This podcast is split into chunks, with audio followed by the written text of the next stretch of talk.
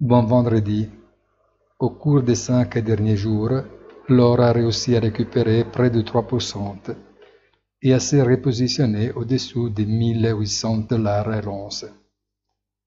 Qui soutiennent ça dépend de la chute des rendements des treasuries, qui est la réévaluation des boucliers anti-inflation qui a toujours été attribué au métal noble. Les deux explications sont plausibles temps. Les matières premières traversent une phase de retournement, tandis que le marché boursier entre directement dans la phase de reprise, à l'exception de quelques corrections mineures, convaincu du renversement de la Fed si les ralentissements économiques s'avèrent trop brusques. Une sorte d'invincibilité des marchés, désormais consolidée au fil des ans, est difficile à disparaître. La crise avec la Chine est reléguée à une charade qui ne peut pas dégénérer. Les réactions les plus spectaculaires sont qualifiées de preuves de force et de circonstances, oubliant qu'à la fin du mois de janvier, on en a dit autant de la Russie.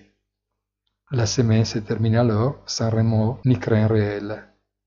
Bonne fin de la semaine et n'oubliez pas notre commentaire hebdomadaire, il punto della settimana, sur easy-finance.it.